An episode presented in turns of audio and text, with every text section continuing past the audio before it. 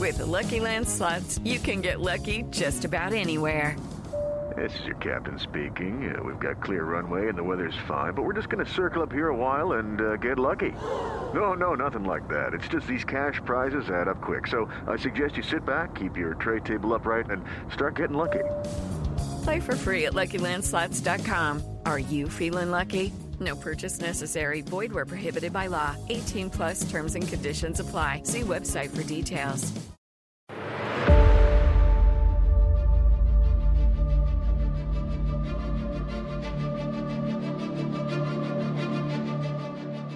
Hello, everyone. Sakuya here, And I'm Gabby. and welcome back to the podcast, my hoes. Now, last time we talked about all the horrible ways that people have managed to unalive themselves in history.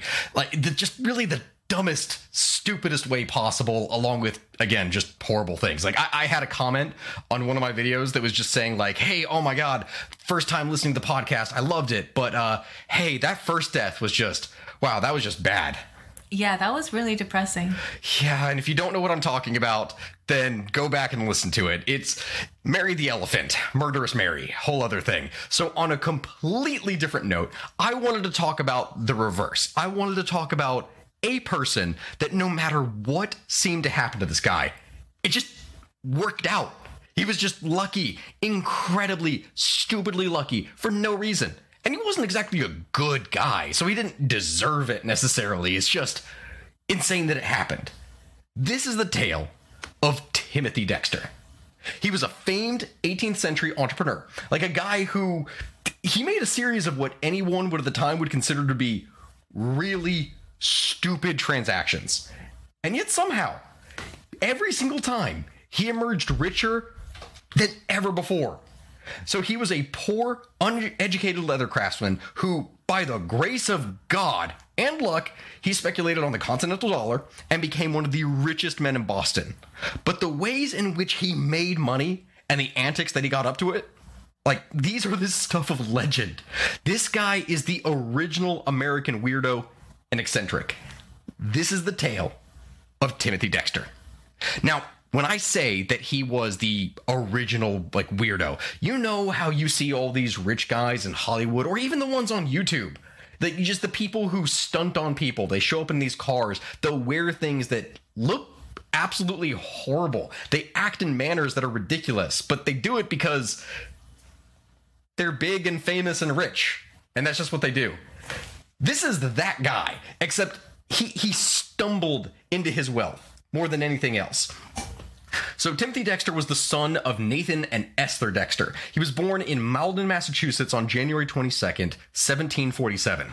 And he came from a family of farm laborers. Like that's really the best way that I could put it. There was nothing special about them. And in the times of British colonialism, there was very little financial stability to be had. But even as a child, he dreamed of greatness. He wrote later, I was born when great powers ruled on January 22nd, 1747. On this day, in this morning, a great snowstorm, the signs in the seventh house, whilst Mars came forward, Jupiter stood by to hold the candle. I was to be one great man.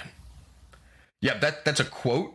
And to be honest, it is the most articulate thing that he possibly ever said. And I say possibly because more than likely that is not what he said.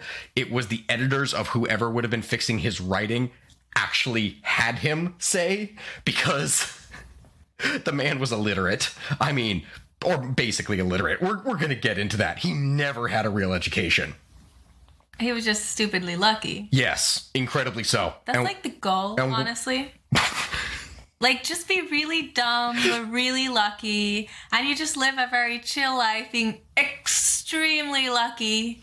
Well, his life wasn't chill, and his luck really didn't come in until basically his middle ages. Like that's that's the reality of it. So, at the age of 8 years old, on May 9th, 1755, his father put him to work with a farmer in Malden with whom he remained there for six and a half years.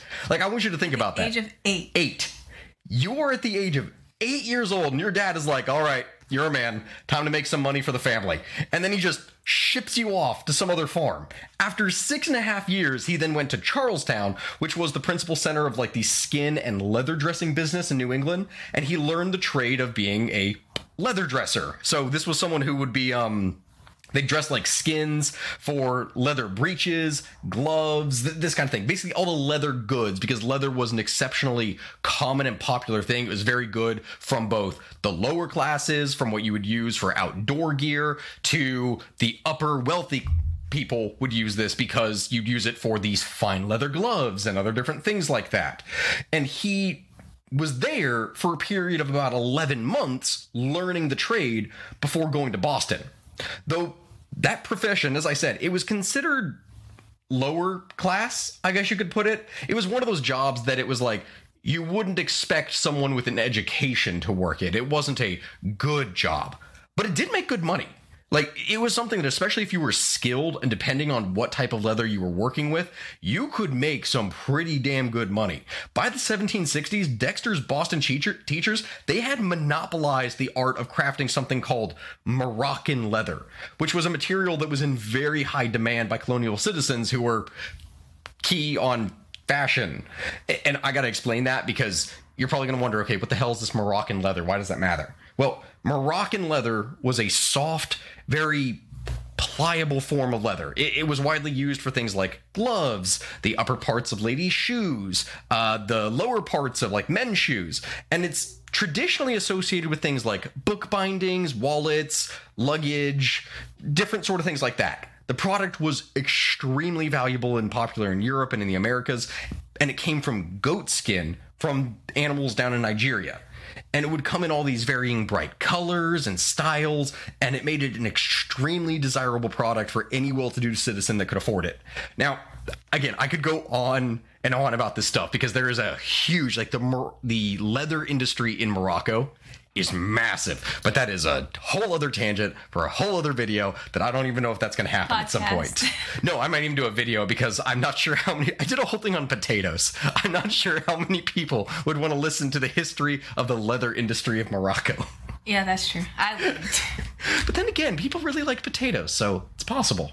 It's possible. I wonder how many. I think you should just go off on like more and more demented, like not even demented, really niche demented. rants you could be demented, niche rants until people are like, bro, what are you doing? Like, I just want to see what they want to know.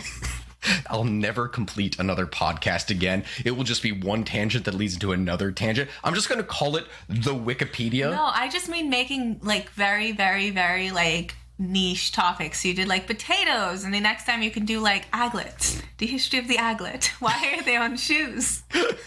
Which, if you don't know what an aglet was, because you never watched Phineas and Ferb that actually taught you what that is, the aglet is the little piece there on the end of a, a shoelace that that that's the little plastic bit that keeps the lace together so it doesn't just fray and fall apart. Okay, okay, let's focus. Uh, again, so many tangents from all this. So, so, as I said, he was in the leather industry, and at the age of 21, he completed his apprenticeship and decided to go into business for himself, producing leather gloves and moose hide breeches. Though the situation in Boston by this point was very quickly deteriorating. I mean, we're talking in rapid succession as we're starting to inch our way closer to the American Revolution. The British by this point, were imposing taxation without representation. Residents revolted with the Boston Tea Party, and the consequence of this was that the government closed down the city's port. Now, that may not sound like it's a big deal. It's like, okay, well, they didn't execute anyone, they just closed the port. That's huge for Boston. I mean, the Boston port, it was the primary way of life that centered around these people who their industry, their primary thing was shipping, both in the forms of trade as like a waypoint and also from local produced goods, like for example, Dexter's leather. Like this this was a thing. That's how he made his livelihood was by exporting that leather. So shutting down the port was the British basically trying to choke the city into submission. But rather than leave, Dexter decided to stay local armed with nothing more than a bindle which that's actually a term that i even learned from this for what it is a bindle if you've ever seen that image of like hobos going down the road and they got a stick with a little sack tied to the end of it that's a bindle it's not a bundle it's a bindle and the bindle is a hobo stick with a with with a pack that's really cool i did not know that i know right? So that was just a thing. Dexter migrated to the town of Charlestown, which at that point, that was Boston's leather epicenter. And this was Dexter's first smart or lucky move. I guess I could say, because it was here that through his first twist of fortune that Dexter met and then later married Elizabeth Frothingham, the wealthy, very newly widowed, not widowed. What would be the term? Widowed? She wasn't widowed. Widowed, or that would be the term for a man. Basically, she lost her husband, is what I'm trying to say. She became a widow. And this was of one of his former leather associates. Now, mind you, at the time that they met, she was nine years older than him. She was a very industrious woman. Like, she was frugal and she made no kind of like just small moves towards money. She was what you would call a um, a huckster, like a person who went door to door and they sold goods. And he was enamored by her. Not really, you know, her nature or anything like that. He didn't necessarily really like her as a person. It's just she was worth quite a lot. Like she had her own house, she had everything. So he took her hand in marriage and he moved in with her. As as I said, she already owned a house and a lot on the southern corner of Merrimack and Green Street.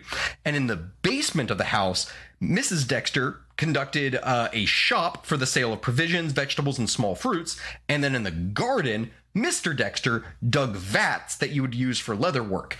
And he continued at his trade at that point. So from this, you can see that the two of these guys, they're actually a pretty decent match, at least in their terms of desire to make money. Like at the very least, they were hard workers. He prospered in his business and he entered into speculation in various ways. Among the first of these was a purchase of land at the Penobscot or Penobscot. I'm actually not sure how I pronounce that. And as a pro- uh, proprietor in the Ohio Company's purchase, being associated in the latter with Dr. Manasseh Cutler and a bunch of other prominent men. And amazingly enough, this actually worked out he prospered in these land ventures, and about that at the same time, he was advised as a joke to buy a large quantity of public securities when they were selling at about 13% of their face value or 40 cents on the pound.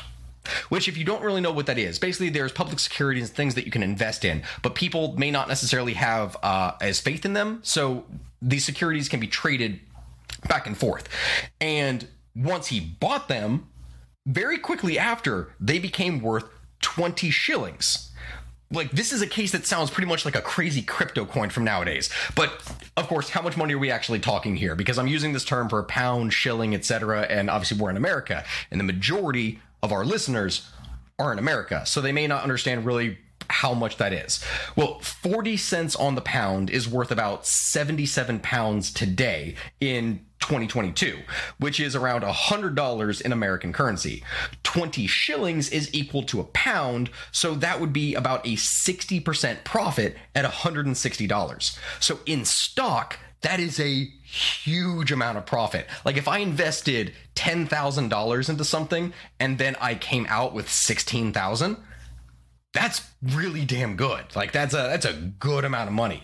So it made him kind of wealthy. It brought him some good income, but it didn't make him stupidly wealthy. That's just arguably one of his first cases into speculation, which, again, if you don't know what the term speculation is, speculation was a really big deal, especially back in the early American period. And the idea kind of went like this think of it almost what happens with NFTs. So you go and you find some land, you claim that land, and you buy it up. And then you hold it for a time period, and then you hope to sell it off for even more money because now that area is more desirable. So land speculation would occur in all these areas where you'd have someone would buy land and then they would sell that land to someone else and then that person would hold on to the land and then they would sell it. And it was just this thing of trying to build up the money as much as possible. And that's kind of what land speculation was.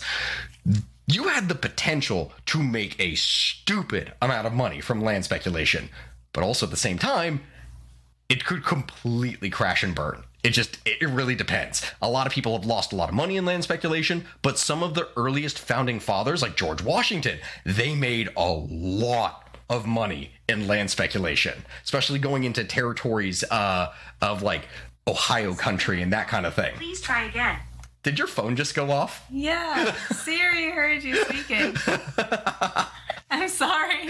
Everyone listens to me. We'll keep it in. I don't care. Oh. So now, in Boston's well to do Charlestown neighborhood, Dexter was an instant misfit.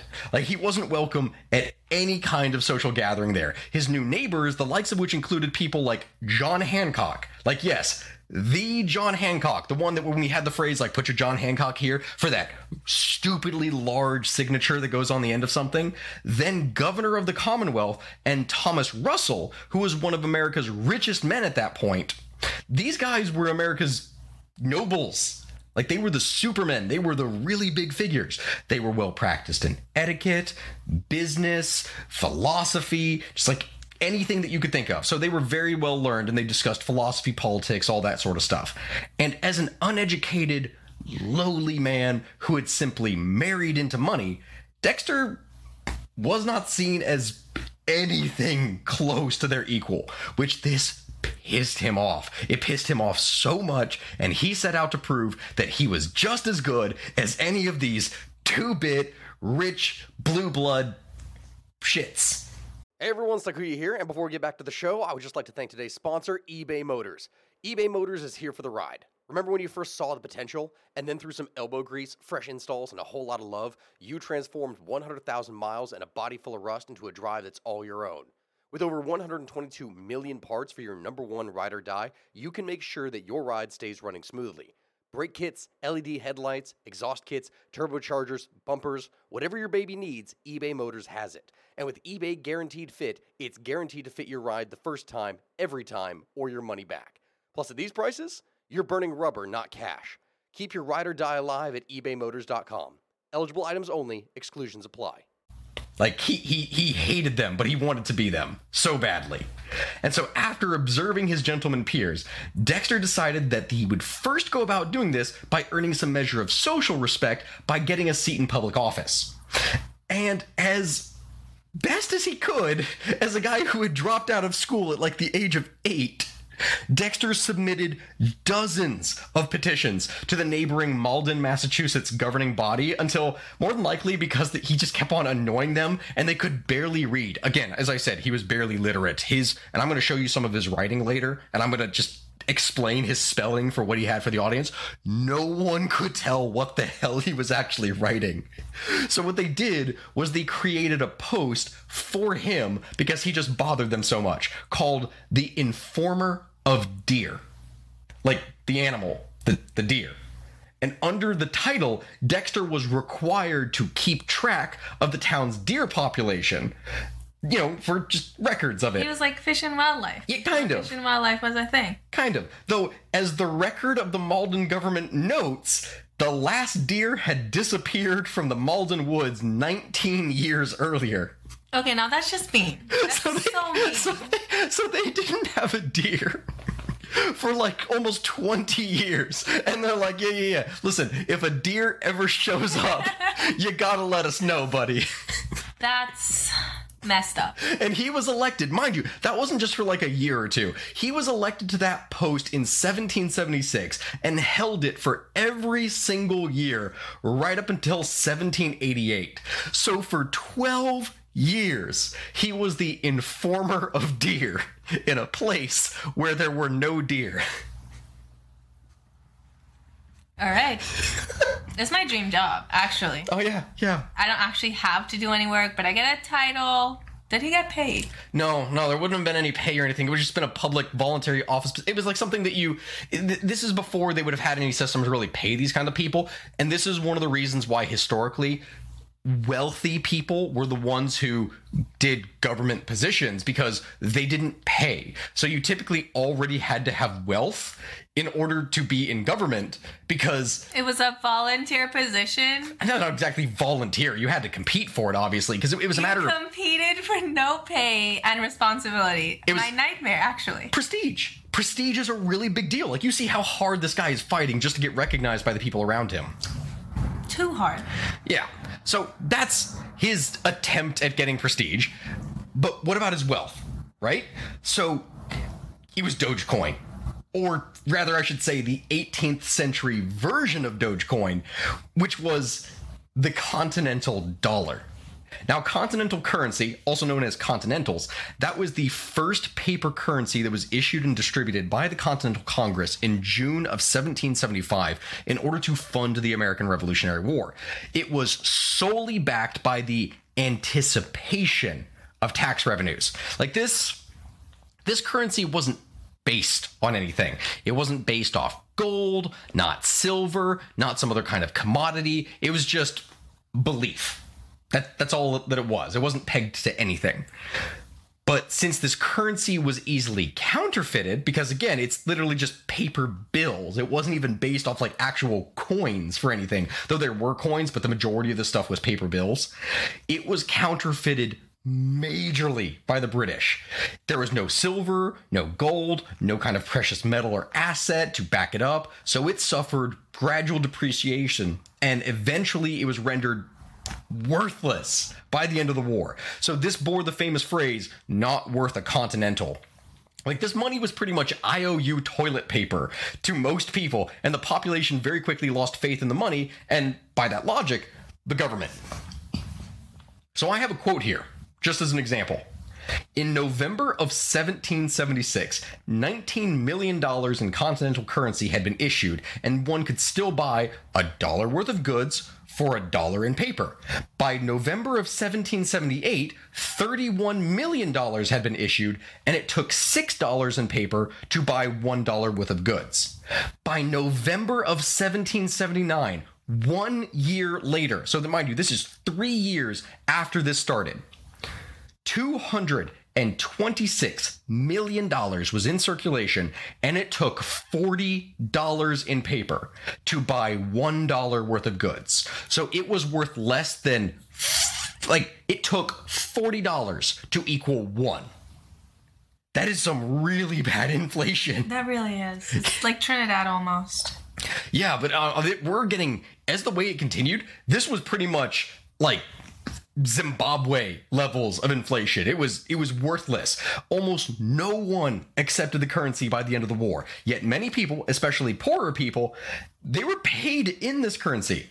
Like they couldn't do anything about it. Really, the only thing that Congress was offering, you didn't get paid in goods, or sometimes that they may have tried to, like pay you in literally food. For most, they just issued this currency. Like there were many farmers, and I, I know there's actually stories of this for it, where what they would do is they would take these bills and they would give them to farmers to requisition food because the army was starving and they had to get food. But you didn't just take it, you paid them in this paper currency. But that's pretty much like someone walking up to our house and taking all of the uh, food out of our fridge and then just giving us some toilet paper and telling us, hey, here you go. Sorry.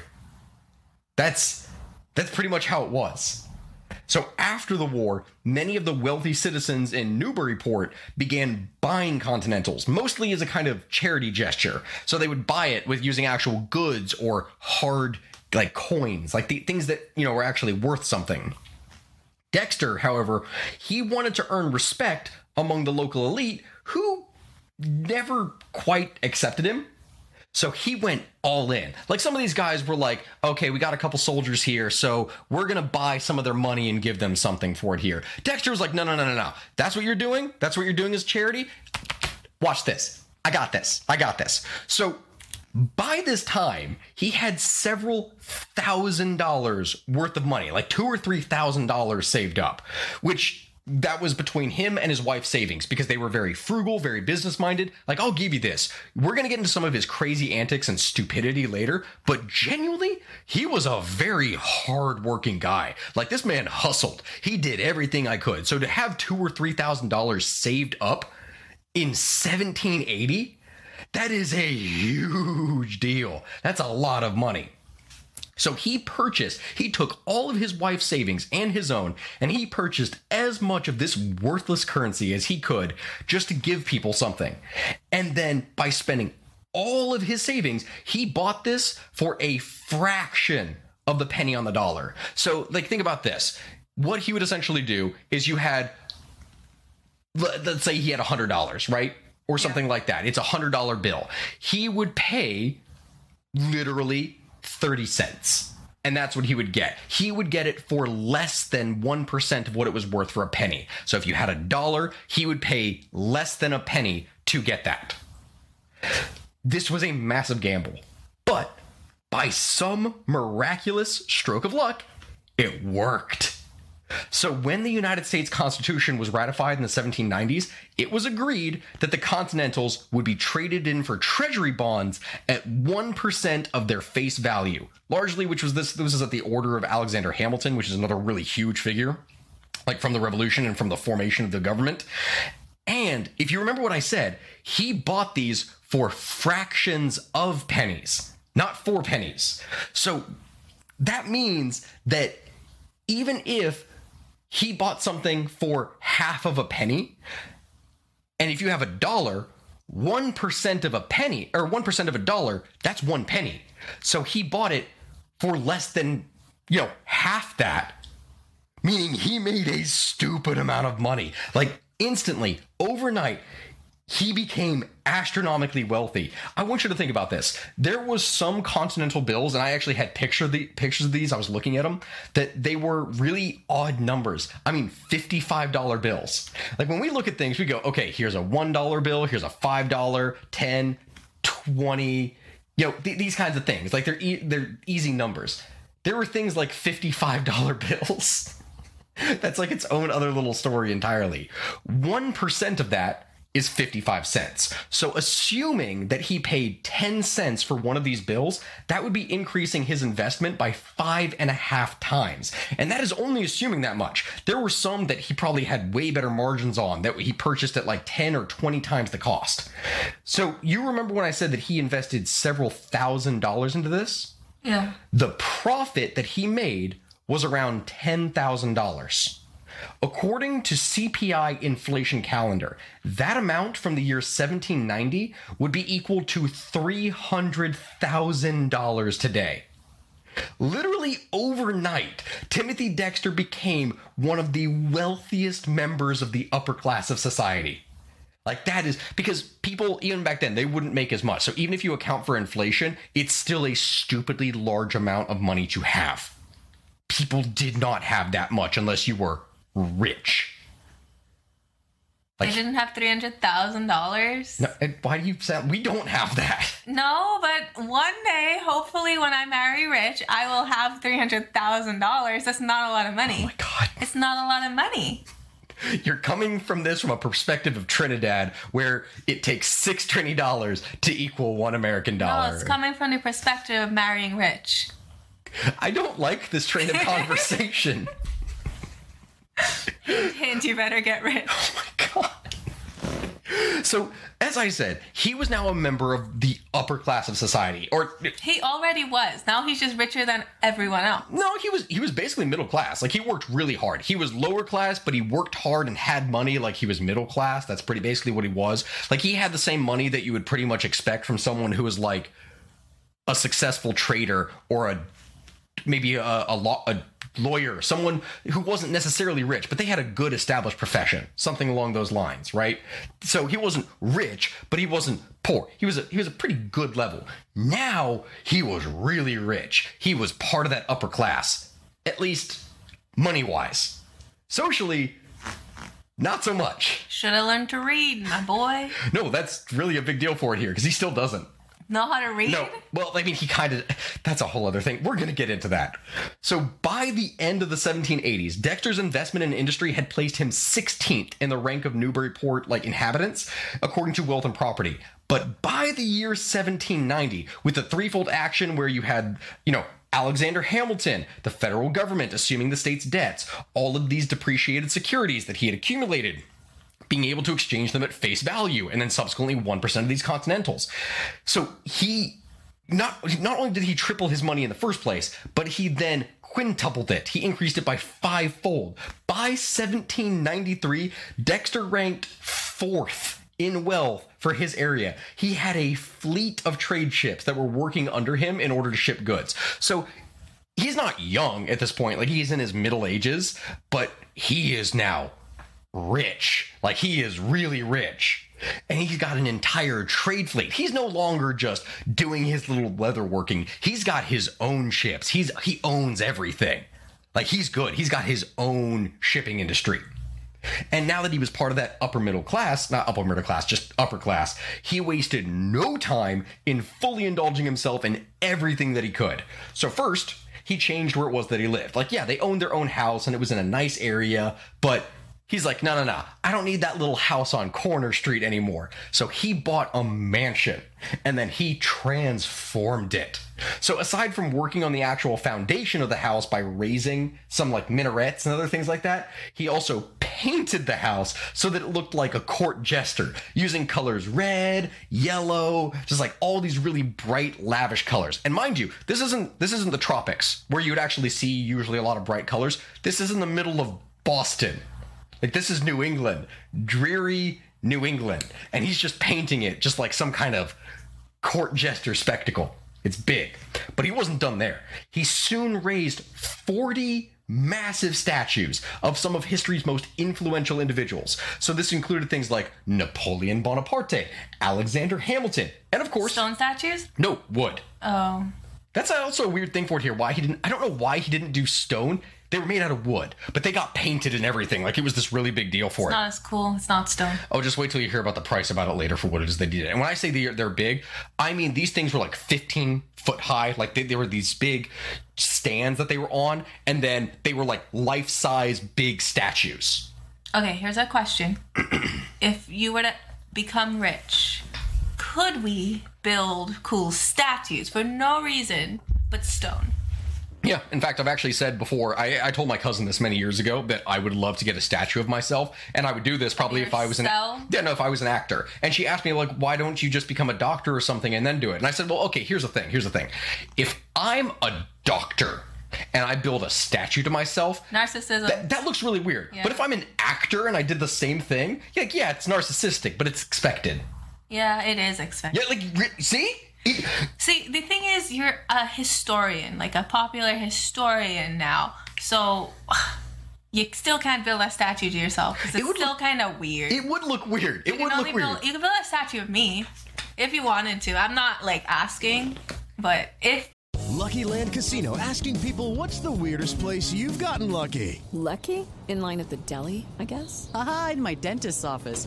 More than once, actually. Do I have to say? Yes, you do. In the car before my kids' PTA meeting. Really? Yes. Excuse me, what's the weirdest place you've gotten lucky? I never win and tell. Well, there you have it. You can get lucky anywhere playing at LuckyLandSlots.com. Play for free right now. Are you feeling lucky? No purchase necessary. Void where prohibited by law. 18 plus. Terms and conditions apply. See website for details. you did, it wouldn't be that. weird. anyway, So, not only did he build the statue of all these different people, I mean, again, we're talking Napoleon, Wash, like he had Washington, who was just in full military garb and everything. He had some of the like Native American chiefs that were up there too.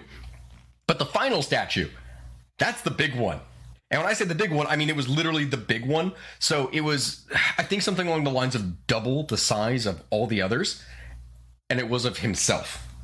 So he built a massive statue of himself, and there was this giant plaque on it that said, I am the first in the East, the first in the West, the greatest philosopher in the world, Lord Timothy.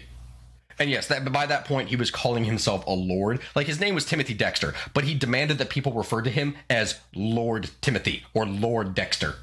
So he he had a major major ego. But this elegance, I'm going to use the term elegance very lightly. Like it the guy built massive statues of himself. He painted his house in all these garish colors. The lavishness or niceness of it, if you can even use that term, it didn't really last. There's a reason why Timothy's Dexter wife was seldom at the house. The simple fact was that being inside the home made her really uncomfortable.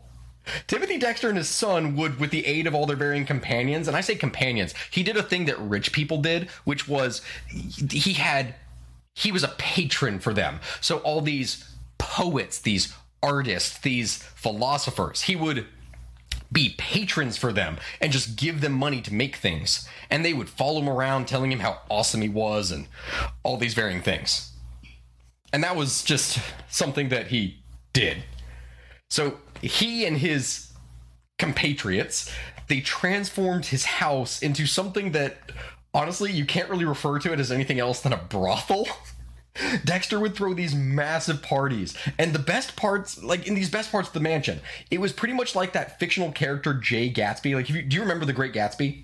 Yeah. Remember how he would throw those massive parties on one side because he was trying to impress the girl on the other side, and it was to show like all these upper class snobs just how he was their equal, or no, no, he was their better. He was better than all of them because he could throw the biggest, best parties better than any of them. That's what he tried to do. I want to do that. That sounds fun, actually. But I hate parties, so maybe I'll have one party a year. but it'd be a really good one. You think so? Really good one? All right. Well, as long as it doesn't end like this, because very very quickly, within time, the house's furniture and wallpaper was stained. It it smelled like it had a bad odor, and I mean that probably made his wife not really want to stay at home very often. And very quickly, she actually moved out.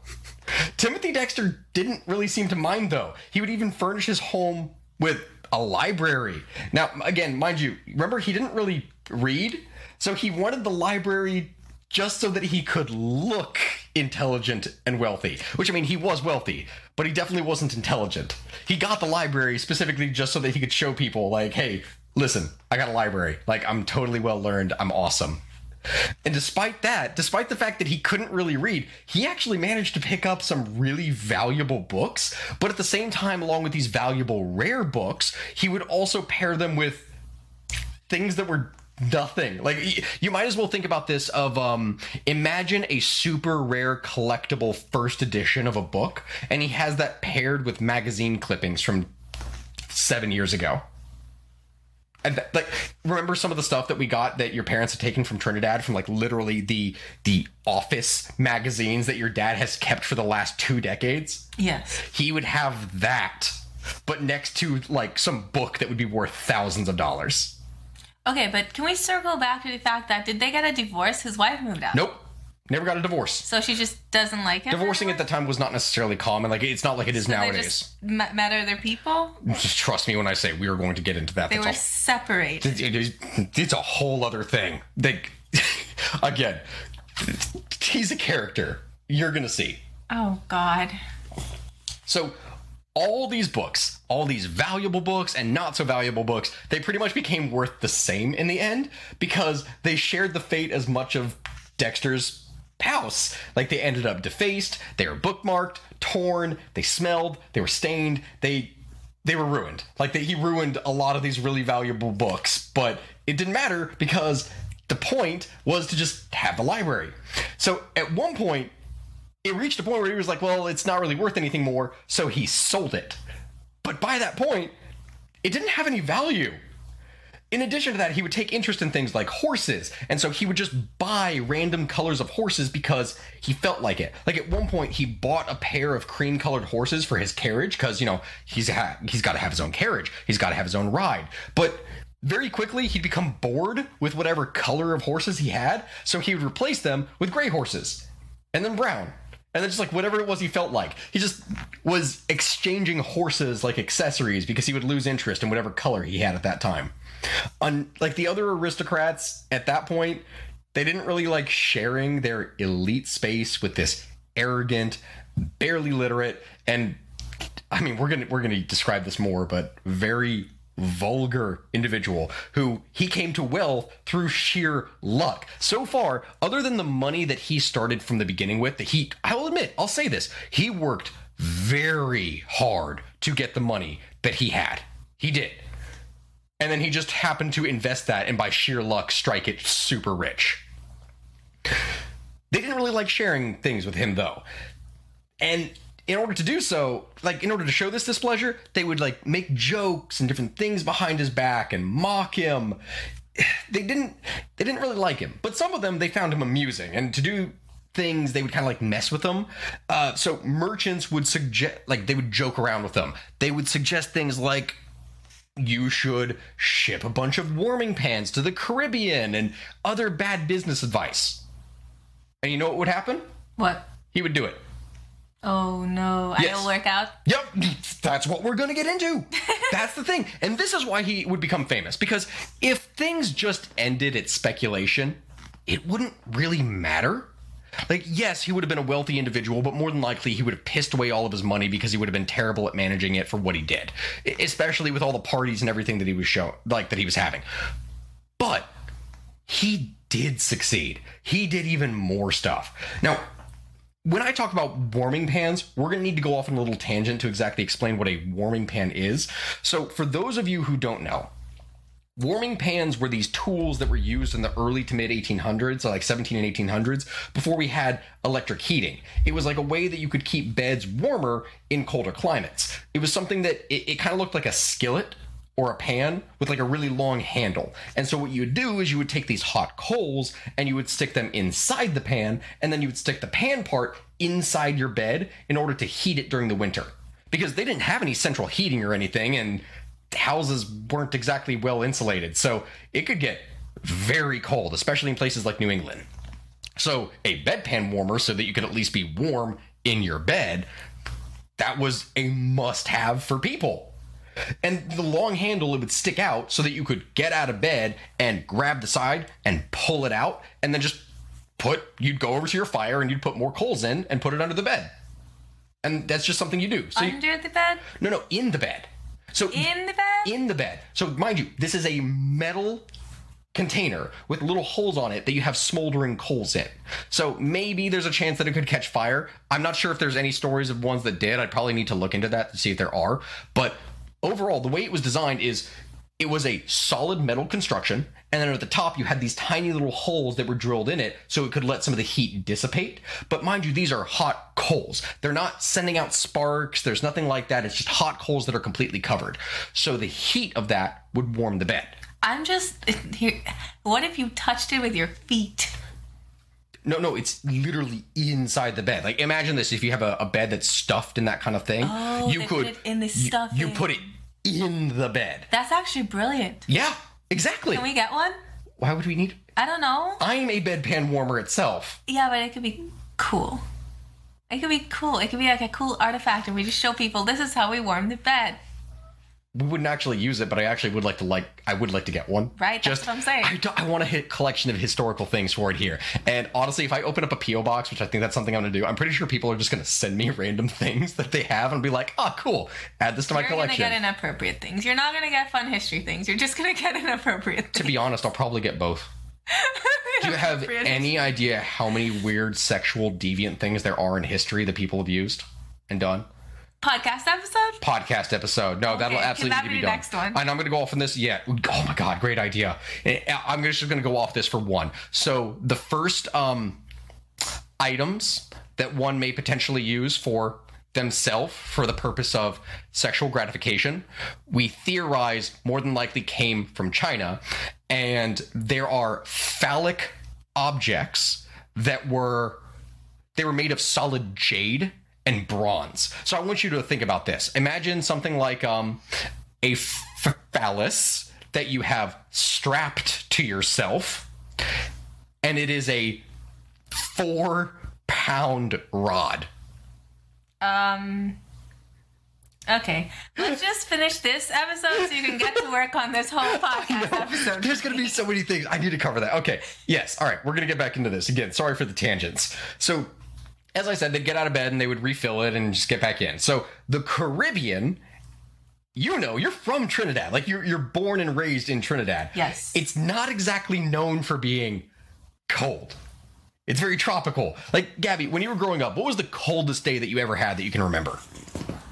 It wasn't very cold. Um, it was a day that the entire island was flooded because there was a hurricane. Um, I don't remember the temperature. It was in like Celsius, but yeah, Okay, but you'd say that it was. it's not cold. You wear a light hoodie and some socks, and you're fine. so maybe at the coldest, you might think like, what, 50 degrees? Something like that? I think it'd be a little bit warmer, but yeah. Okay, all right. So essentially, what happens when you have the slightest chill in Florida and everyone puts on winter clothing, Yeah. something like that. Except we don't have winter clothing because we don't need it. Well, yeah, that's oh, that's a huge part that we're going to get into here in a second. Yeah, that, that's a that's a whole other part of another story. Oh. You will see what I mean. So, the Caribbean, as I said, it's very known and famous for its tropical environment. So, the idea of shipping warming pans down to the Caribbean, it seems stupid. It is stupid. Like it is. But Timothy Dexter was not deterred by such conventional thinking. I mean, I say conventional thinking, but it's not really one that he would think about because the man wasn't exactly intelligent. He probably didn't know. Like he, he literally we we would think nowadays that that's stupid, but and even back then that was stupid. But he wouldn't know. He's never been down to the Caribbean. He doesn't know what it's like. He's never really traveled. He's not he's not that kind of person, you know? So what he did is he sent a massive shipment. I mean, I think we're talking uh what was the amount? 42,000 there, there, he sent many, many thousands of these bedpan warmers down to Barbados. And so I know you're thinking at this point, like, okay, wait, wait. So he failed, right? Like, there's no way this is going to work out. Well, there is a certain industry down south that actually helped him. That being molasses. Now, you might rightfully think, okay, so how the hell does molasses help to sell like warming pans? Like, what are you going to use it to heat up the molasses or something? But in order to explain that, I'm going to need to go off on another little tangent and explain exactly how this works. So, molasses is one of the products that is made from sugarcane. Now, sugarcane is not native to the Americas, it has its whole fascinating history. Like, it's not even native to Europe. So, it is from Asia. It was first introduced into Europe back in like the 4th century BC by Alexander the Great after he went to India. And he first came across sugarcane there. Arab traders would take the sugarcane back and they spread it around the Mediterranean. And Spain received it somewhere around the 700s, like AD. And this eventually replaced honey as the primary sweetener.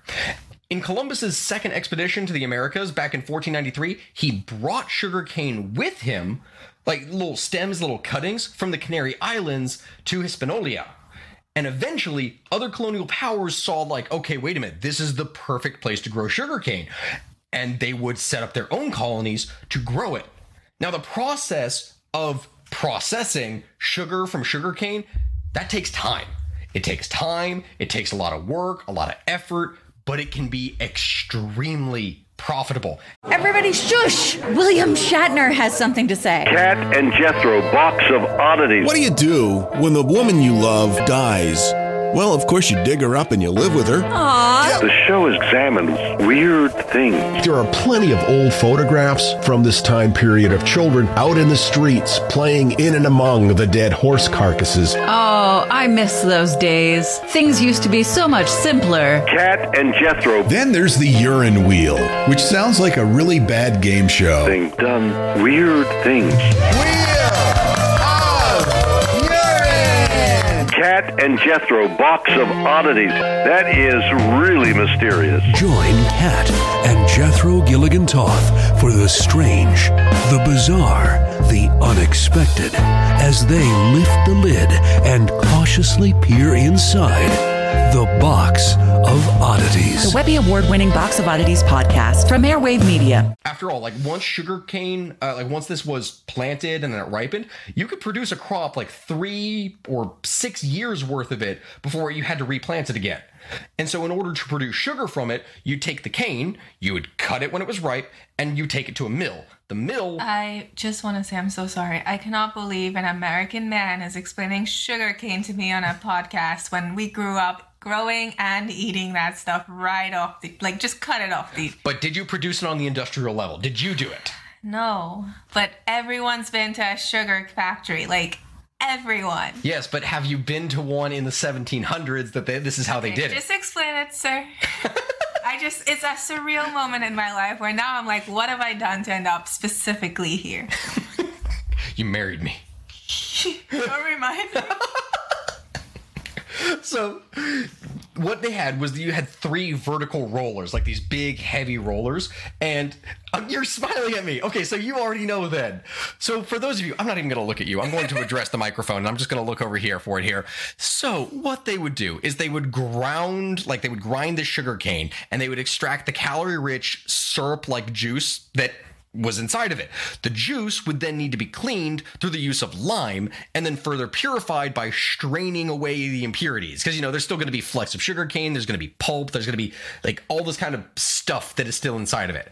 Now, the pure juice that they had, they would boil this in kettles until it crystallized into what we know of today as granular sugar. Molasses comes from this. Molasses is I mean, we call it as its own product, but really it's just the waste. It's the leftover syrup that you can't actually get any more sugar crystals from. So this is a huge business and was very labor intensive. And as such, it needed a lot of workers, a lot of equipment, a lot of everything.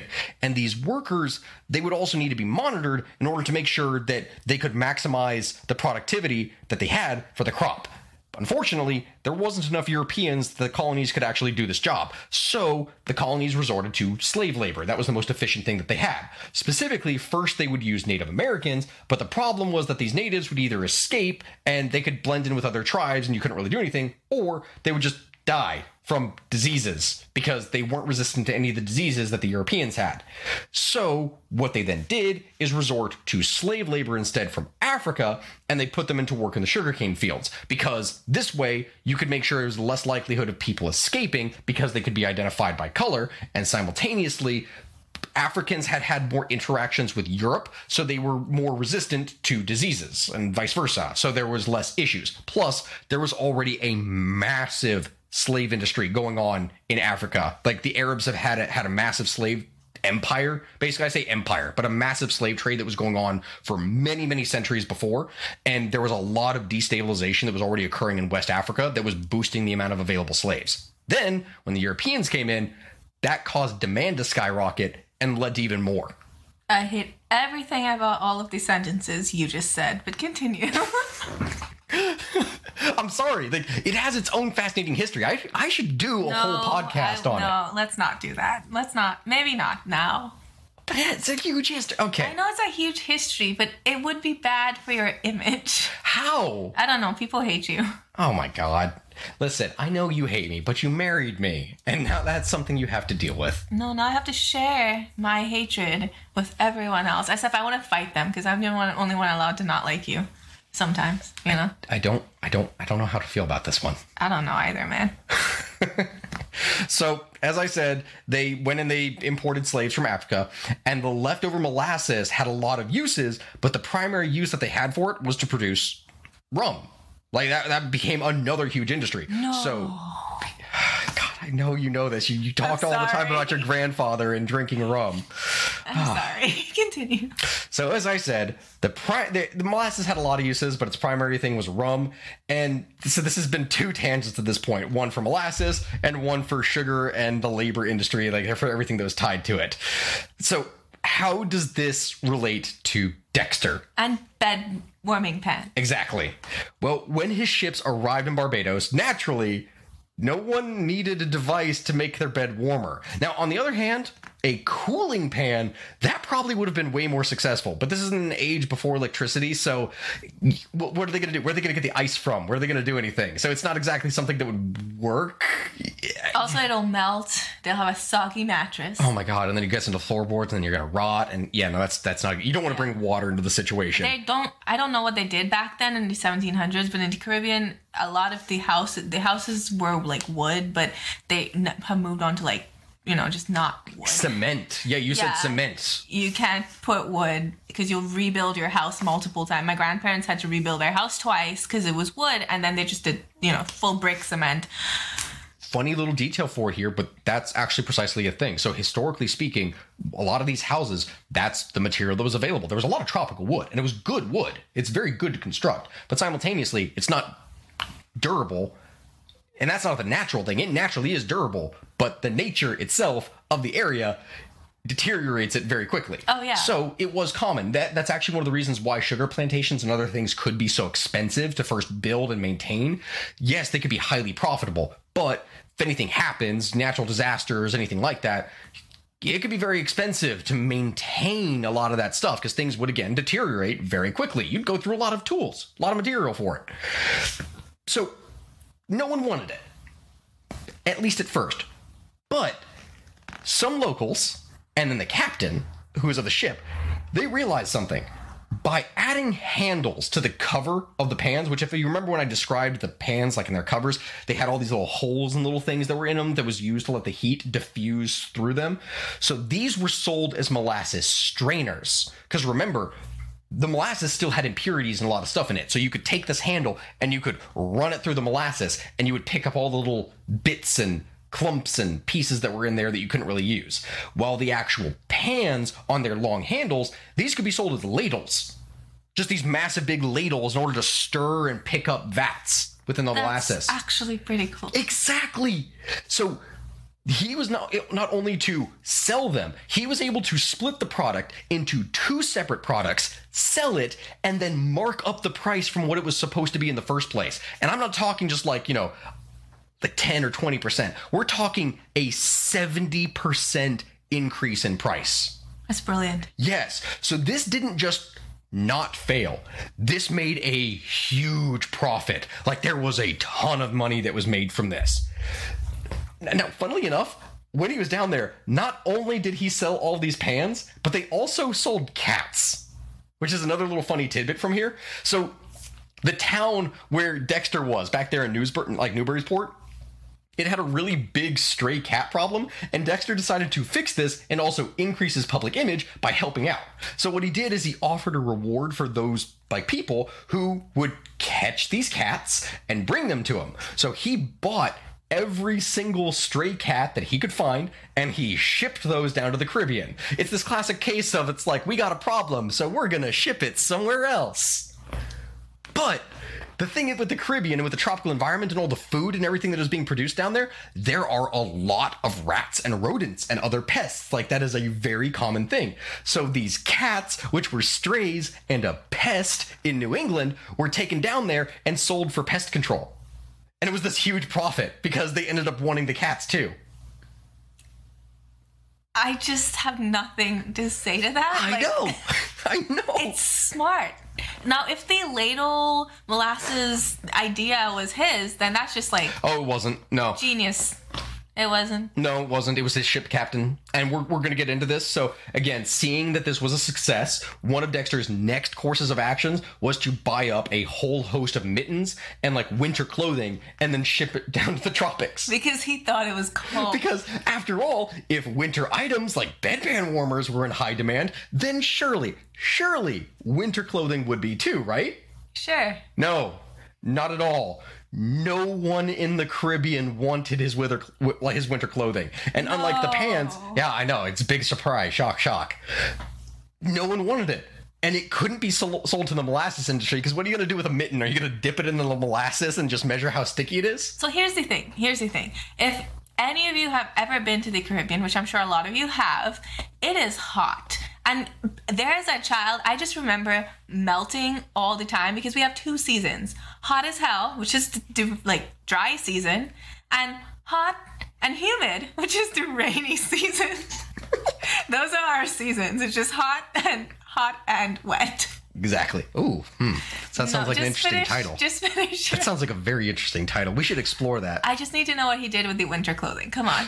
Well, we're going to assume from this that he failed again, right? Like, like this, this, this, this sounds like a no failure. way. There's no way that he could Unless succeed. he sold for the material.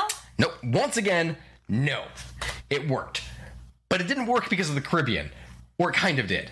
It just so happens that at that time that his ship full of winter clothing was in the tropics, there was a merchant vessel that was on its way from the Caribbean that was heading down around South America and heading back towards Siberian Russia. You're joking. Nope. Which, as you probably know, it's Siberia. It is really, really cold. No, I thought it was just a moderately temperate place. No, it's where people are sent to cool off their tempers by the Soviet government, and they usually didn't come back. Actually, we should do a whole podcast episode on Siberia. Oh, you know, Siberia actually has an amazing history. I know. I was reading up on it the other day. Mind blowing. Anyway, continue. Wait, were you actually reading on Siberia? I was bored. Wow. Okay, didn't expect that I was for you. bored trying to avoid doing actual science. That's a tangent that I would go off on for reading. Interesting. So the crew and the merchants who were there, they had no way to actually get winter clothing because they were in the tropics and being in the tropics, there was no industry to actually produce these items. I mean, I want you to think about this. Nowadays, you could go to the store, and even in the middle of summer, I could technically find jackets and hoodies and different things like that. You can buy it because they'll still sell it, right? Yeah. Like that's a thing. But supply and demand, especially, you got to think this is the 1700s in the Caribbean. There is no industry there whatsoever to produce winter clothing because there's literally no need for it. There never would be a need for it. Why would you have it? So they would never make it. So these guys had no access. And then magically, like a goddamn spell, Dexter's ship magically shows up full of winter clothing. And so they bought his entire stock. And once again, he came out huge profit. Happy for him, king of retail. Exactly. But this one is not my favorite coincidence that just somehow worked out for him. Like his, my favorite miracle. That would have to be Newcastle. So at one point, one of his peers. Oh, I know this one. Yes, because I did a video on it very recently. And for those of you that are coming over from TikTok or anything like that, you might already know this. But there's a famous phrase that is called shipping coal to Newcastle, which points out something that is pointless. Like, why would you do this? It makes no sense. There's no real reason to do so. It's it's just a dumb idea. And the reason for that is because a peer once told him that he should ship coal to Newcastle because it was guaranteed to make profit. He was guaranteed to make money off of this. But on the surface, that may not really sound like anything, like nothing bad. But if you know anything about England, then you would know that Newcastle was the coal capital of the country. Everything about this little mining town in England was designed around producing coal, not buying it. By all logic, this should not have worked out, and this advice should have ruined or at least damaged him, as Dexter really had no idea. He didn't know what Newcastle was. He literally knew nothing about the town other than one of his, you know, fellow merchants that actually hated him told him that it would be a good idea to ship coal there. But a combination of luck and timing foiled their plans because Dexter's ship arrived in Newcastle just in the middle of a mining strike.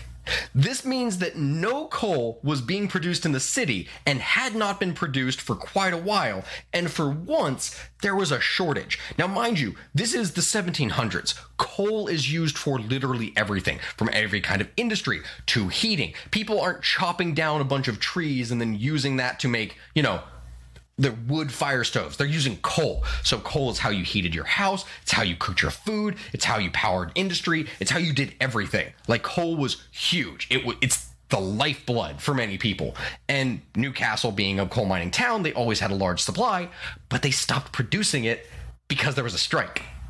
So he shows up here during that time and he just sells off all this coal to a coal mining town and makes a stupid amount of money again. I think a lot of his luck was just timing. Yes. If he'd done that at any other point, it would be a disaster. Exactly. But here's the thing: was he investing so much money that if he lose, he lost on like these ventures, would he have lost everything, or was it just, oh no, that's a loss, but it's fine? I, th- that's a really good question. And the thing is, he had a fleet of ships. So worst comes to worst, he probably would have been able to sell one of his ships and recoup his losses and do more. So. uh you, typically you don't have a all-in-one thing. A series of bad investments will lead someone to ruin usually unless all of a sudden he shipped all 20 ships in the exact same direction. A massive fleet ca- like hurricane Okay, came so in if he and had crushed it. 20 fleets, then he was making money elsewhere, and these were just bad ventures that could have gone wrong, but they were not ruining. yeah like, i mean some of the ships went together as well. And you also so like one of the trips you know three ships went so three of the 20 and if you lose it and you have a huge amount of money riding on it then you may not be able to then afford to purchase the goods that you're going to need for the next trip.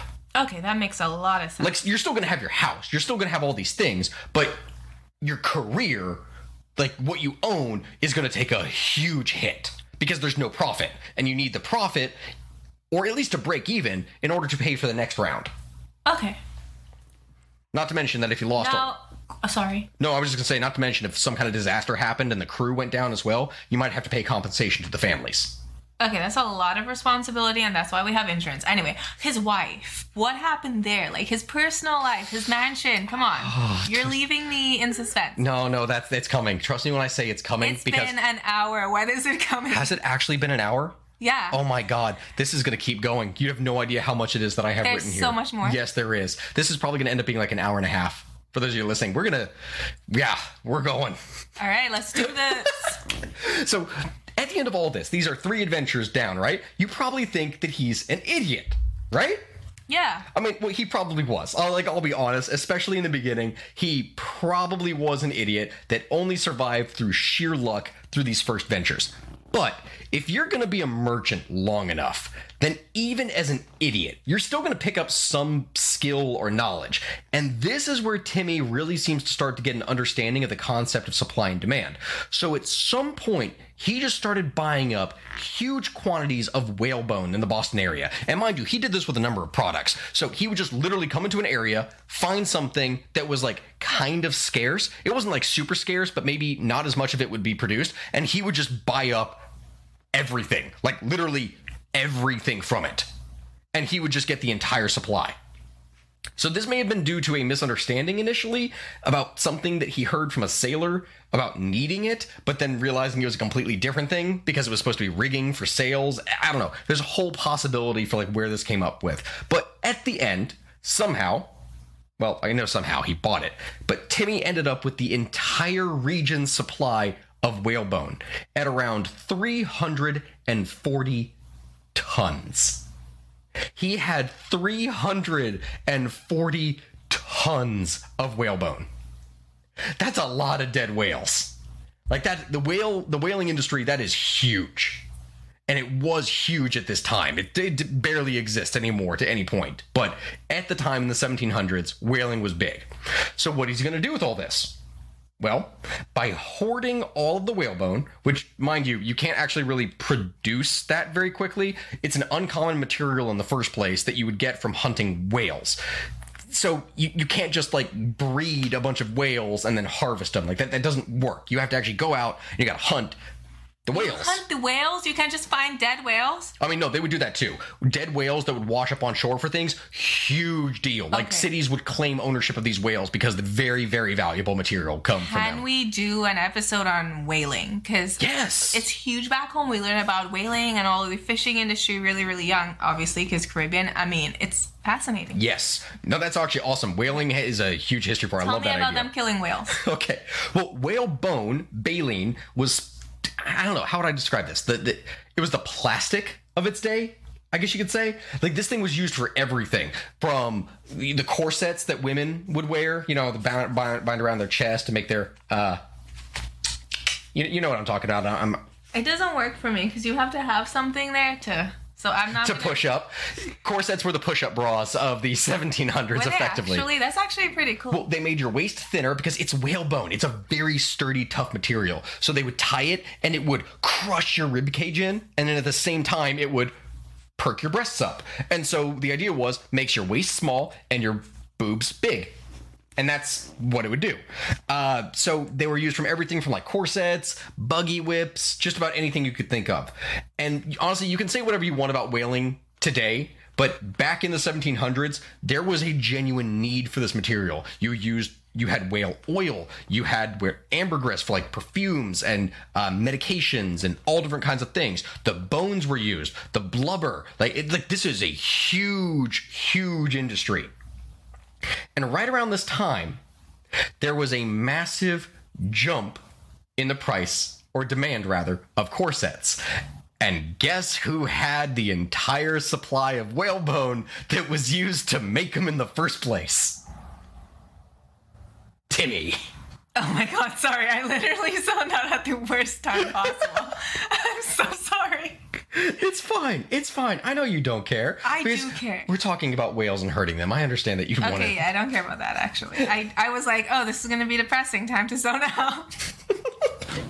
So in addition to this, he did things like he or his ship captains, I'm not really sure which you could say for this here, but he bragged about it in his book. And yes, he had a book. We're going to get into that. Oh god, I can't read. I know. We're going to get into that.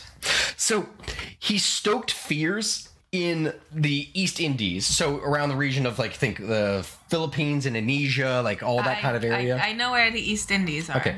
So at a, around that time, there was this kind of religious revival that was going on there. So he brags in his book about purchasing Bibles at 12% under half price, which is about 41 cents. And then he sold 21,000 of them in the uh, in, like in the Indies by sending word to the inhabitants that they must have one Bible per family or risk going to hell. Um, It was a marketing strategy. a good one. And this venture earned him. And actually, wait, I'm confusing myself. Was the East Indies or the West Indies? I'm pretty sure it was the East Indies, that he did it. Yeah. So West Indies is where I'm from. I know, but I can't remember now from the what I was looking at if it was the East or the West, and if I just confused myself. So what we say, West Indian is West Indian. Yes. Part of West, and then East Indian is actually like from the East, Indian from the East. Correct. So Yeah, and I know that, but now I'm just trying to remember from what it was that I had been studying that I know it was the Indies, and in my mind I'm thinking it was the East Indies, but it might genuinely have been the West Indies, and I've just messed that up. on a podcast. I know. Thousands of people are gonna hear it. Either way, towards one of the Indies, he he sold them a bunch of Bibles. And he made $47,000 in profit. Which, again, mind you, that's $47,000 in profit then. And we already covered that $10,000 was $300,000 today. So that means five times that amount, he made $1.5 million selling Bibles.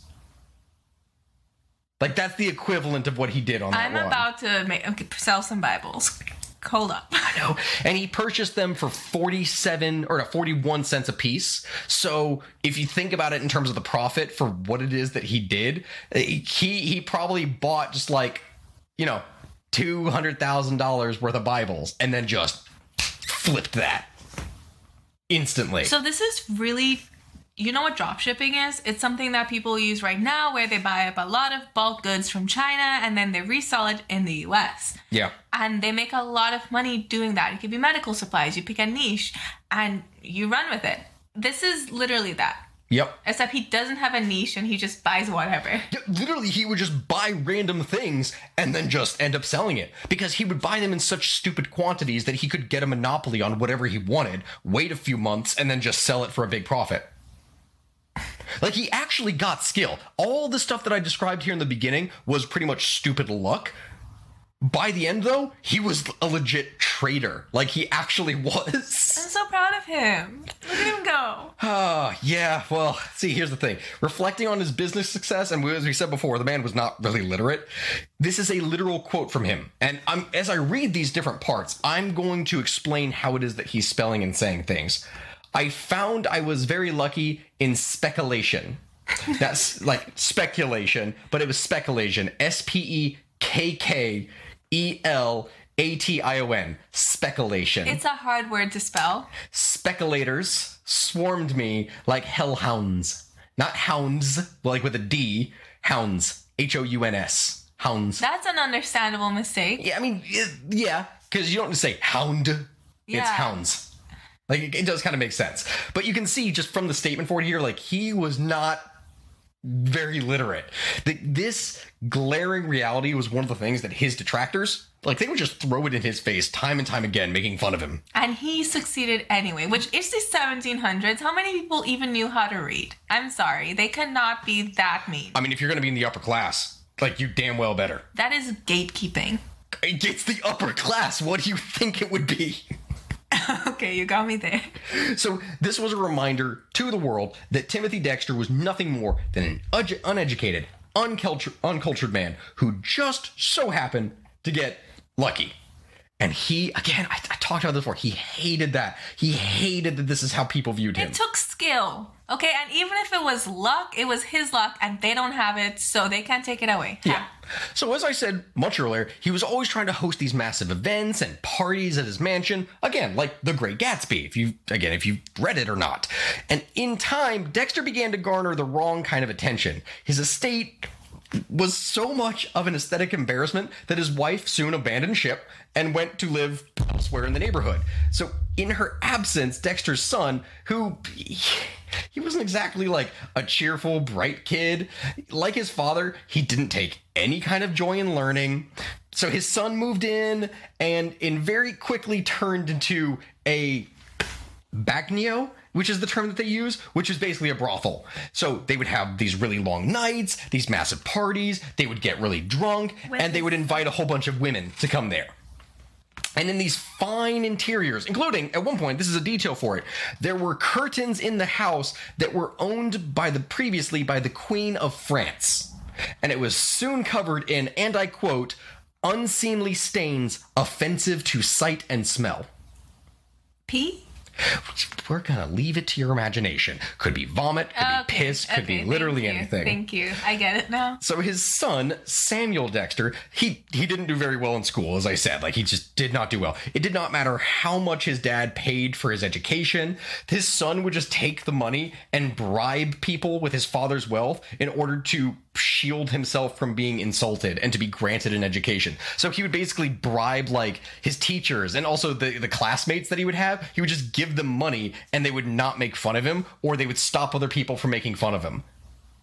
And that's just what he would do. I've- so he didn't try to better himself. He didn't try to get an education. He just used the money to pay people off so that he didn't have to bother.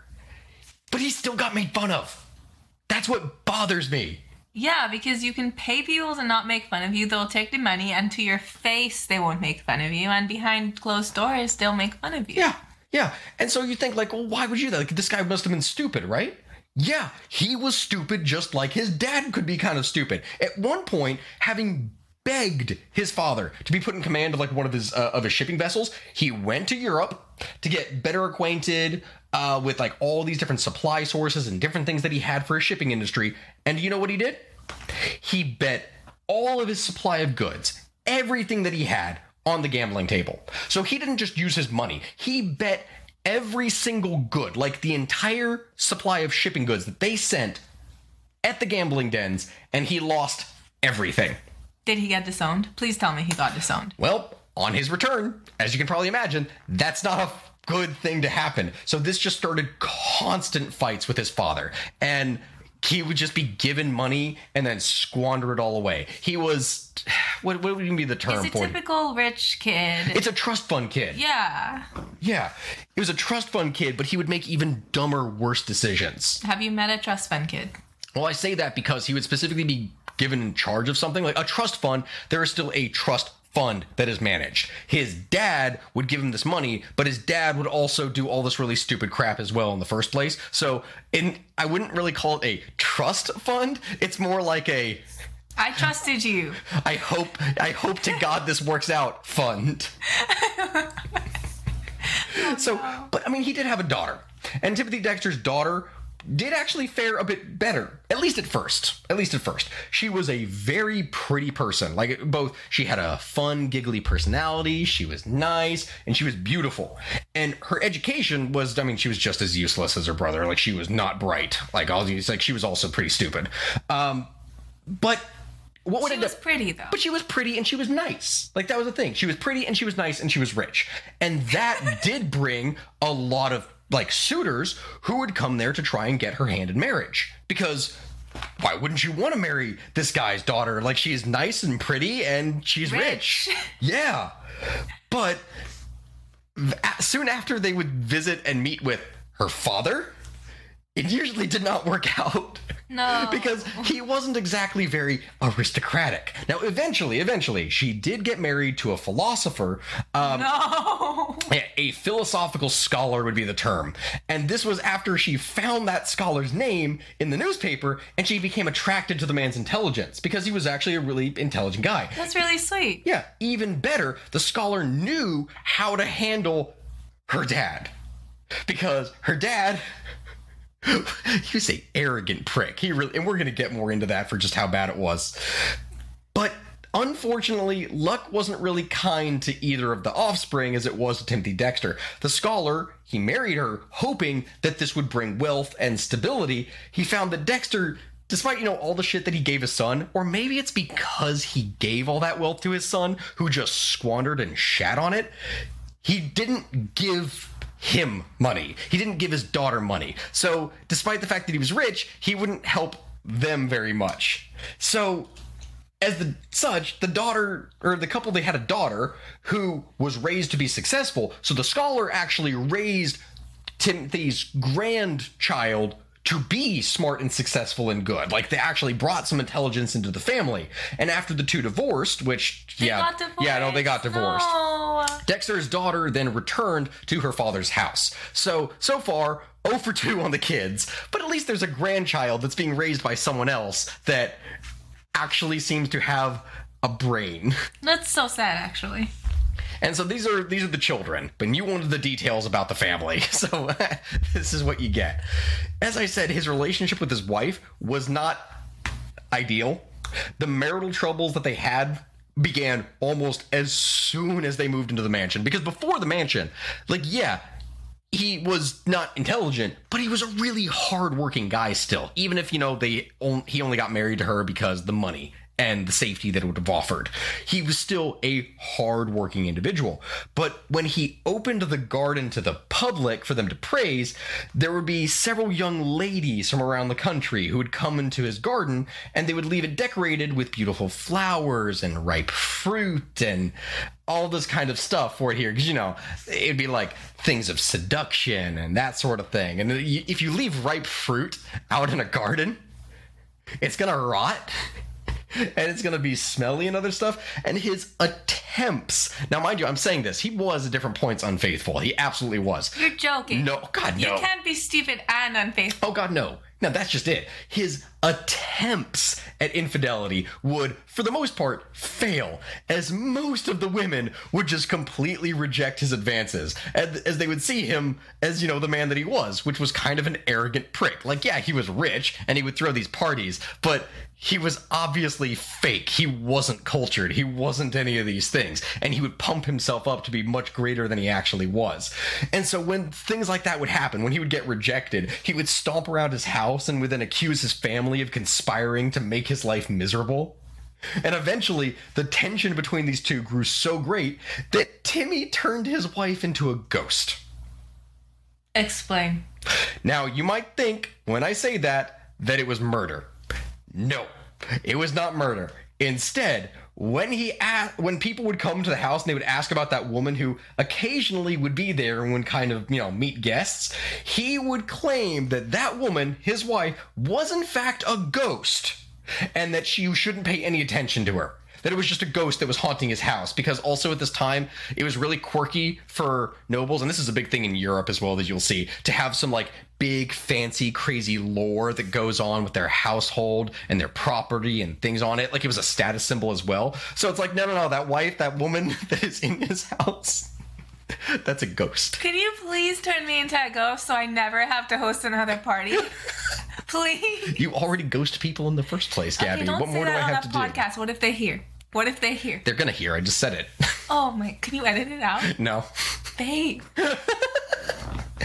you don't like attention for it here. We already know this.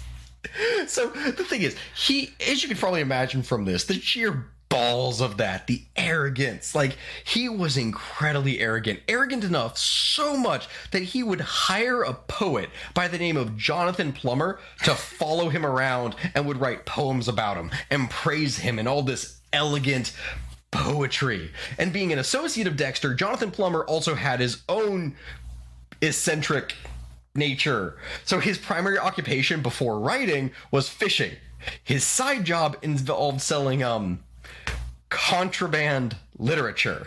So things that would like think like this. Think pornographic material and simultaneously stuff that it wasn't actually legal to write or document. He would also do that too. It sounds like um, fanfiction.net in the early 2010s or AO3 today. I know.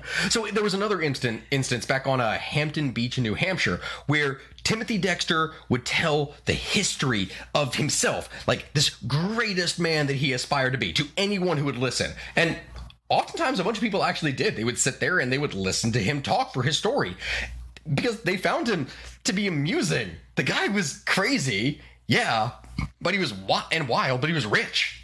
And there had to be something there to get the guy to where he was. Yes, it was primarily luck, but he was there. And it would still be kind of entertaining for people to listen to. And so there was one such occasion where this girl would entertain herself by, you know, being in his company and listening to his stories. But eventually, at one point, we don't know why, Dexter assaulted her. Like, he went to have his way with her, and he chased her all the way to a carriage that was owned by one of her male friends. And now this guy was he was big dude. he was a big guy. And when she complained to him on the steps of his carriage, this guy grabbed Dexter, the proclaimed greatest man in the world, bent him over his knees. And mind you, at this time, Dexter is like a 50 year old dude. Like he is this old middle aged man. And you got this big, muscly guy who has bent him over his knee and is just beating the ever loving shit out of him, like spanking him. Oh. Yeah. And it's what he deserves. yeah. And th- it got so bad from this. Like he was beat so severely from this. And when I say spank, I mean like he wasn't just like held down and you know punched in the face or anything like that. Like he was actually pinned to this guy's legs and his rear was just beaten severely until the point that he had blood running down his oh, legs. Oh no. Like it was severe. And that incident, for a time, actually made him behave himself. Good. Like he actually was not as much of a scumbag to people. He's an outsider that isn't getting welcomed, and then he acts like this, bro. I know it's one of those things of a guy who believes That's like just not. the moment that you get a decent amount of money and you just think, ah, I can do basically whatever I, want." I was rooting him for him. We I were know. all rooting for him. Oh, just wait for it. You're the last part that gets on here. Oh, come on. Why no. do you start off so good and just take us down? Because it's the full story. You just drag us down. It's the full story. So his arrogance combined with his stupidity and being rash, it produced very interesting results. The most interesting one from among these, and this is not the part that I'm telling you about, this is a whole other different thing. So remember when I said that he had ordered all those statues, right? Yes. So he ordered that they be painted. Because before they were just wooden statues of the likes of these figures. But he ordered a painter to come by and paint the properties and one, or, or paint the statues. And one of these statues that was on his property was Thomas Jefferson.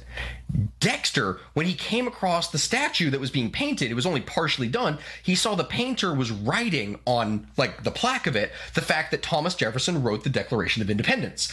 And so seeing this made Dexter very upset and he sought to correct the painter by telling him that Jefferson was in fact the author of the Constitution. Which like this is this is a really dumb and bad mistake some people would probably make that mistake now for really dumb reasons. It's still a bad mistake to make, but you have to think that at this time, this has been less than 20 years since the Constitution was written. Tw- less than 20 years. And he is already completely screwing with history by saying that Jefferson wrote the Constitution, not the Declaration of Independence. And their argument that they had about this got so heated that Dexter went inside. He just stormed off in this big, just huff. Like he was angry. And so the painter was like, okay, it's done. All right, the argument's over. He's going to let him do his job. It's all good. So, figuring it was the end, he went back to doing his work. And right as he was writing, just going back to writing the letters, a gunshot rings out. Dexter came back out of his house and just shot a gun up into the air, like right into the arch of his house. And at that, from then on, this, the painter just wrote down what Dexter said, and from then on out, this statue of Jefferson stated that Jefferson was in fact the author of the Constitution. I don't really know what to say. I know. But if you think that that is going to make It's you very speechless, American, though. it, it, I mean, if you really think about it, if you really, really think about it, being so adamant that you know you something, a little bit of stuff sometimes. You bully other people into believing, and then you use your gun you use your gun. to really solidify what you want done. And I love Americans. Obviously, I'm married to one. I I am one now. Um, there's just it's very American. We have to we have to acknowledge our culture. I'm losing an argument. Pulls out a gun. Literally. like, what'd you say to me, punk? so, as I said before, that was arrogant. It was. But you were asking about his wife and all these other things.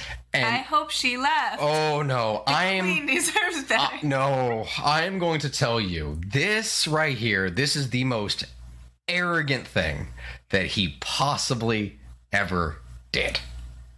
So at one point, Timothy Dexter faked his own death just so that he could watch his own funeral and see what people would say about him. Okay, because I fantasized about doing this when I was 16 and dramatic as hell, just to be like, um, I would love to know what they say about me. Yeah. Yeah. So he did this because obviously he spent all these years working so hard on his public image. Oh no. so he wants to know oh no. what how people are going to react. Oh no. And so what he did before this, he ordered that a massive tomb be created in his garden. Like where he's had all these statues and all these other things. And this tomb was where he was going to be buried. That's what he wanted when he died. He then distributed the news that he had passed away and that a funeral was going to be held. And then from a hidden location, he observed the group that assembled itself before the casket that he had placed inside the parlor of his mansion. And then among all the people was his wife, who was not crying. Most likely on the account that, you know, their relationship was shit and she hated him. And I mean, he hated her too, but the damn least thing that she could do was cry for him at his funeral. Babe, I would fake cry for you. You would fake cry for me? I would fake cry for you. So this prompted Dexter to emerge from hiding and then in public, in front of the entire procession, proceed to beat her with a cane. Are you kidding me? Nope. He pulled out a cane and in front of everyone that was there, just proceeded to beat the ever loving hell out of her. Because she didn't cry. Because she didn't cry at his funeral. I wonder why she didn't cry. yeah. That is a thing. Now, once near. Ah, she shouldn't have even shown up. I know, I know. Which he probably would have found her and beat her if, if if she hadn't showed up because it's like, how dare you not do that? really, she had to. She would have had to have been a soppy. Like, okay, a thing that the ancient Greeks did is that they literally paid people to mourn. That was a actual job that you could have. So rich people would pay a bunch of people to come to their funerals and cry because it was believed that the more people that were crying and sad for a person, the more respect that they would have in the afterlife, and that the gods and the judges they look upon as like this was a well-loved person. Like the people loved you and cared for you. There has to be something good for you there. It was a sign of respect and a mark of honor. So when a rich person died, you would have hundreds of people just like wailing and tearing their hair out and ripping their clothes just in the street. How much did they get paid? Actually, it's a good question. I'm so good at crying. This could be my thing. Oh, future podcast episode funeral practices. That's a whole other We've had thing. like four podcast episode ideas during this podcast. No, we'd have to produce like one a day at this point for it here. But hey, if it gets big enough, then we maybe. Okay, I actually okay. This is the best story like I've heard. Like I'm actually actively like, what is happening? I know. It's we're, so good. We're also not talking about dead elephants. Yeah. So that's that- last week was a bummer. it was a little bit of a bummer. I loved it, but it made me cry. Yep. So Timothy Dexter, near the end of his life, as I said, he wanted to leave a legacy, which I mean, he did, but not exactly in the way that he wanted. But he wanted a strong, good way for future generations to remember him by. And so, as such, he penned books for like from his memoirs. He penned a book by the title of a pickle for the knowing one or plain truths in a homespun dress. And much like one would probably expect from it it was barely legible. Like even if you gave some lenience because of the lack of you know basic grammar like there's no grammar correction software that we have nowadays this book was basically unintelligible. But, but despite that the issues like th- th- they sold well which is weird because th- the problems with this book were obvious from the very beginning and i'm going to read this this is exactly what i'm talking about when i say like um he wasn't very literate Ime, he spelled I'm, but I M E. Ime, the first lord of the United So not united like U N I T E D, but Y O U. So U, United States of America. Not America, America. Listen, he's doing now of Newburyport. It is in the voice, V O I S E, so voice of the Peopel, P E O P E L, and I can't help it, and so let it go. G O U E instead of just go. Like he added letters. What is this French spelling? He added on multiple letters to just G O. Now I been gin or begin to lay the cornerstone stone and the key stone with grat, so great remembrance. So remembrance, not remembrance, remembrance of my father George Washington, the Grot Hero, so H E R O W, Hero, 17 Centris, so S E N T R Y S, so not centuries, centris, past. like that's just the first sentence. like to summarize this book, it was more akin to a collection of like his writings about, you know, his views on life and bitching and complaining about society. Like it was just a huge memoir about him saying about how great he was and about how shitty the world is. That's wow. like for instance, he wrote how he feared that the well-off, well-educated would exploit the hard laborers, but he actually like that's the thing he he he had interesting statements about society that are arguably kind of valuable as i just said. He wrote about how he feared that the common people were going to be exploited by these rich well-educated like pompous assholes who believe themselves to be so great. The topics of his writings would shift randomly at some point to being really unhappy with his family, to societal issues, to just talking about how amazing he was. Like it was just ramblings. In fact, maybe I should even do an episode, not a podcast, but I'll do like a Twitch reading where I'm reading a pickle for the knowing one. It's a whole thing. But, but again, despite the lack of grammar, and I don't mean like, oh, it had poor grammar. I mean, just despite the lack of grammar. There was like no grammar. There was no punctuation. It literally did not have a single piece of punctuation. No period, no comma, no exclamation mark, no apostrophe, nothing in the entire book. The first edition actually sold pretty damn well which justified him to make a second edition. And to address the complaints about the lack of punctuation, Dexter would fill an entire page with commas, periods, exclamation points, just so that those complaints would place the marks like wherever they please. He literally wrote in there, like to whom it may be concerned, place this, like these marks wherever it is you want. It's like they can't actually do that, but he just filled an entire page with it. It's just like yes, like a sticker. Just peel out the uh, the comma and put it wherever it is that you think fits best in the text. Honestly, that's how I write essays. I don't really know how to use like obviously I know gram- grammar rules and I know how to use commas, but I don't use them how they should be used. I know. It's so incredible. You're not supposed to have grade. You're supposed to be you're good at English. No, no, that's what I'm talking about. I'm saying like I know and for it's like I know that's how we would want to, but it's incredibly petty to just not care for anything for you. You're like that describes this guy though. Why does he have to care? Let's think about it. I don't know. Perhaps the whole leaving a legacy, maybe. Oh. All right. his his goal, like here's the thing. He was glad to be wealthy. Obviously, he was glad to be wealthy, but his big thing is he wanted to be great. He wanted the people to love him. He's a narcissist. He's a total narcissist. Absolutely. And in the end, Timothy Dexter did die. Like, you know, every, all of us are going to die eventually. No, he yeah. died. Yeah. So, in the end, the greatest man in the world, the finest philosopher in the East and the West, he died on October 26th, 1806. Living, honestly, the fact that he was so indulgent, he just consumed so much alcohol, ate so many rich foods, lived he lived such a indulgent life. He honestly should have died earlier, but he actually lived for quite a while. Now, part of this can actually be attributed to the work of a nurse. So he had a live in nurse there that was an African American woman by the name of Lucy Lancaster, whom Dexter, and this is another thing for him, he believed to be descended from some African prince.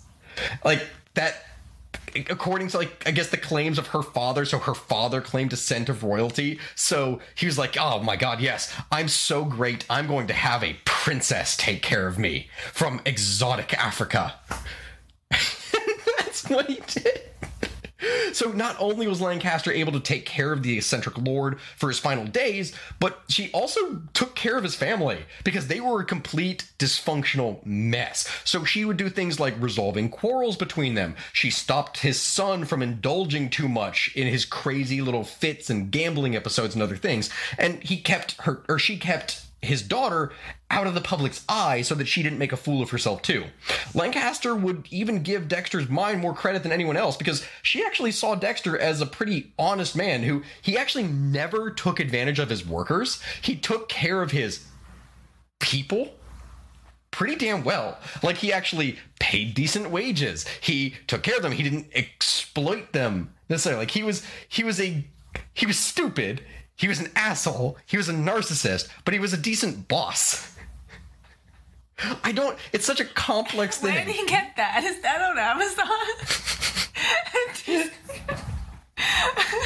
like honestly, on all counts of things, if Lucy Lancaster had not been serving him like through the time that she had, then he probably would have indulged himself even more in his activities, and he would have just crashed especially mental health wise like he he was going crazy he needed something to tie himself together just more so than his physical health he seemed a little bit i don't know i'm just i'm glad he had someone looking out for them but she deserved like the therapist maid pay you know just the full the full staff just pay her I yeah guess. Well, in his final days, he tried to do his best to atone for his sins. He gave his offspring not only like a pretty hefty inheritance, but he also sent a bunch of money to his extended family. Even his wife, whom he hated, she got a lot of money in his last will and testament. Like he he actually took care of her. In a twist of irony, like that elaborate tomb. Remember how he said that he built that big thing in his garden, and that's where he was going to be buried. That was going to be his final major resting place. Well, the board of health, fearing that like this would be a massive nuisance that you know there'd be just a dead body buried in a public place in Dexter's garden in they instead decided to throw him into the most crowded graveyard of the time, which was the Hill Cemetery in Newburyport.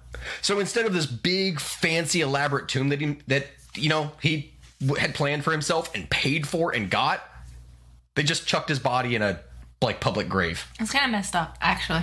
Yeah, so um, for how lucky he was in life, it, it's actually really funny that it didn't work out in his death. Is it funny? It's kind of sad. I mean, in the end, yeah, it's kind of sad for it here. So he came from humble origins and he died rich. What was buried in humble origins too? Okay, so here's my question. Under origins, buried in humble endings. I guess there. Okay. Your question. Right. Yes. His money, he just gave it away. Pretty much. I mean, he left a good inheritance. That's the thing. As I said, he he donated a ton of money to public works and for other things like that here. He gave a bunch of money to his children. He left a proper inheritance for them. And simultaneously, he sent a bunch of money to extended relatives. What happened to his children? Well, I didn't really go into that. His children didn't really ended as luckily for them. I'd be very curious to research, and I didn't do this here. Like if he had a dynasty, he left, and his kids did something, but they probably didn't. He was mostly forgotten to history. It's really only in fairly recent times, and like he was still a big figure in Boston, but he's he didn't really get a lot of the attention. Like this is a wild story, what we've just gone over. We didn't really see a lot of him until fairly recently when people were going back and looking at all these stories. It's actually because of things like this podcast, what we're making right now, just telling this wild, crazy, fun story that brought him back into the limelight. Yeah, I've never heard about him till you started talking about him, obviously, which is how most things goes. Yep. And that's how things work with the age of the internet. That's really what happens. What? That was fun. Exactly. And honestly, it is the longest podcast we've ever done. This is almost two hours. It's one hour and 40 minutes. That's a lot of time. Yeah. You guys better love this one because that is a lot of time. Now, I could split this into two parts, but I'm not. I'm going to put it out for everyone to see because I think one of the big complaints that we have even gotten for the podcast was like, oh, yeah, uh, my podcasts that I listen to are at least an hour, hour and a half long. And I'm just like, I speak so much in the first place, my voice is probably going to give out. But hey, we did it. We made a massive one. So I will release this as a full episode. There might be a couple points where, especially on the actual podcast services, there will be uh, some more mid roll ads and different points. But it was still fun. Thank you very much to everyone for listening. And I will see you all in the next one, which we'll decide what we'll do. Whether it's the funeral You or said it was wailing going to be or sex toys throughout Sex- history. Yes. Next time, sex toys throughout history. Oh god, that sounds crazy. It does. it really does. I will see you all next time. Thank you very much, my host. Okay, when your next podcast episode plus that name. I know, right? Yeah. Let's talk about sex toys, hose. Bye bye.